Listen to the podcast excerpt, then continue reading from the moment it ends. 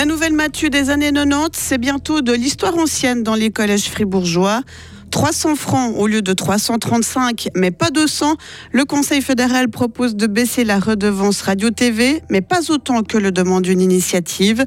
Et en hockey sur glace, la Suisse se prépare aux mondiaux aux mondiaux en affrontant amicalement la Finlande cet après-midi. Journée pluvieuse et venteuse aujourd'hui, maximum 9 degrés, mis à part quelques éclaircies.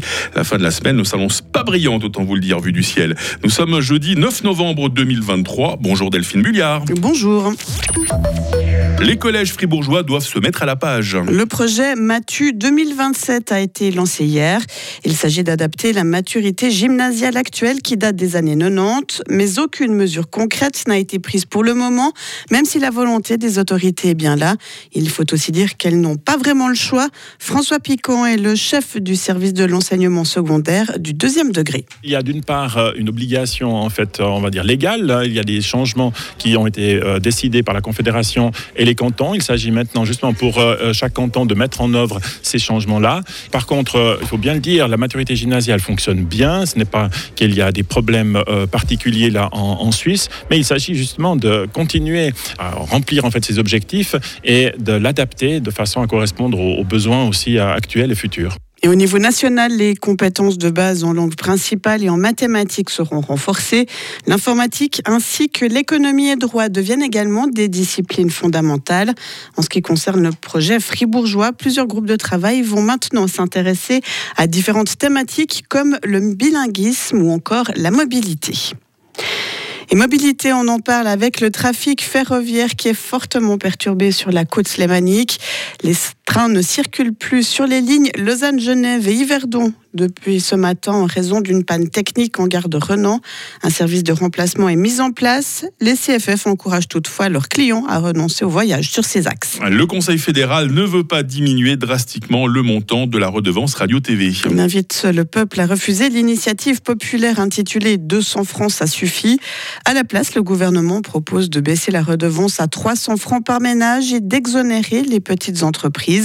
Ce projet est porté par le ministre des Albert Rusty, qui faisait partie du comité d'initiative avant d'être élu au Conseil fédéral. Une position qu'il ne qualifie pas d'inconfortable, Albert Rusty. Non, pas du tout. Comme parlementaire, comme Conseil national, on signe beaucoup d'initiatives parce qu'on veut que quelque chose se bouge. Et c'est ça ce qu'on fait maintenant. Le Conseil fédéral va éclaircir la nouvelle concession et en même temps, il définit une nouvelle contribution. Alors moi, je suis absolument en ligne avec cette, aussi de mon cœur, avec cette décision du Conseil fédéral. Avec la proposition du Conseil fédéral, la SSR verrait son budget diminuer d'environ 200, 200 millions de francs. Le montant de la redevance allouée aux médias privés devrait, lui, rester stable. Et ce projet de la redevance à 300 francs suscite un flot de critiques. Parmi les détracteurs se trouvent notamment des syndicats ou encore la SSR. Pour eux, la réduction des recettes aura des répercussions sur la qualité des programmes et pour les minorités linguistiques, avec au final la crainte d'un affaiblissement de la démocratie. Les éditeurs, eux, ne se satisfont pas d'une réduction du montant de la redevance. Ils plaident également pour une limitation des activités en ligne de la SSR, car elle concurrence directement l'offre des médias privés. Et puis à l'étranger, 50 000 habitants de Gaza ont fui du nord de la bande vers le sud hier. L'armée israélienne affirme qu'ils ont emprunté le couloir d'évacuation sécurisé par ses troupes. Dans cette zone, des médicaments, de l'eau et de la nourriture sont disponibles. Le couloir devrait être à nouveau ouvert ce jeudi pour le troisième jour consécutif. Du sport à présent et du football, plus précisément avec le Real Madrid qui demeure invaincu en phase de groupe de la Ligue des Champions. Hier soir, les Espagnols ont gagné 3-0 contre les Portugais de Braga, une victoire qui leur permet d'accéder au huitième de finale. Le Bayern Munich a également obtenu sa qualification en battant les Turcs de Galatasaray 2-0. Et enfin, ça passe aussi pour l'Inter Milan qui a vaincu Salzbourg 1-0. Et enfin, la saison débute pour l'équipe de Suisse de hockey sur glace, Delphine. La sélection de Patrick Fischer va disputer la Karjala Cup à Tampere en Finlande. Ses adversaires seront la Finlande, justement, la Suède ou encore la Tchéquie. Ce tournoi est la première étape de la préparation des mondiaux qui auront lieu au mois de mai. Cette année, la Suisse avait été éliminée en quart de finale. Alors est-ce qu'elle ressent une certaine pression? La réponse de l'attaque en fribourgeois, Christophe Berchi. Peut-être pression, c'est mauvais mot. Peut-être euh, nous, comme joueurs, on a envie de faire mieux. Je pense que c'est pas que ces derniers championnats du monde. Ça fait 3 ou 4 ans qu'on se fait éliminer, qu'on fait toujours des phases de groupe très, très, très, très bonnes. Et puis euh, après, en quart de finale, quand le, plus important match du tournoi, on n'est pas au top.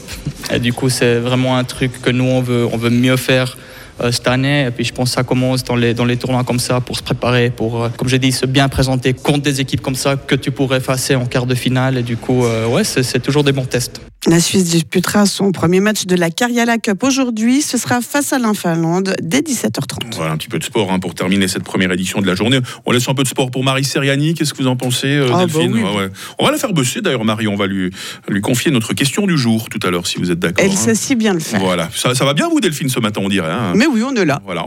C'est déjà pas mal. on a réussi à se lever. c'est déjà ça. Franchement, c'était pas gagné d'avance. On va prendre petite chose par petite chose, certainement. Allez, on se retrouve très vite avec toute l'équipe pour vous passer le bonjour. Retrouvez toute l'info sur frappe et frappe.ch. Il est 6h06. La météo avec Bauhaus Matran, ton spécialiste pour l'atelier, la maison et le jardin. Économise maintenant du temps avec Click and Collect, bauhaus.ch. On dirait bien que c'est la journée Mossad de la semaine aujourd'hui. Hein. Il va commencer à pleuvoir par l'ouest ce matin déjà. Euh, des pluies qui vont peu à peu euh, s'espacer au fil des heures. Neige vers 1500 mètres et vent modéré de sud-ouest. Les minimales, 1 degré à Fribourg, 3 degrés à Romont, 5 degrés à Estavayer-le-Lac. Il fera cet après-midi 7 euh, degrés à Fribourg, 7 degrés à Bulle, 8 degrés à Fribourg et 9 degrés à Payerne. Demain vendredi sera partagé entre pluies intermittentes et éclaircies. Température minimale 5 degrés, maximale 9 degrés. La neige va descendre à 1100 mètres. Ce temps instable sera de mise samedi également, alors que dimanche s'annonce essentiellement pluvieux. Le week-end, attention, sera venteux. Il neigera par moments à 900 mètres sur le plateau et même jusqu'en plaine en Valais. Bonne fête les Théodores. Nous sommes jeudi 9 novembre aujourd'hui, 313e jour. Le jour va se lever à 7h24 et la nuit retombera à 17h.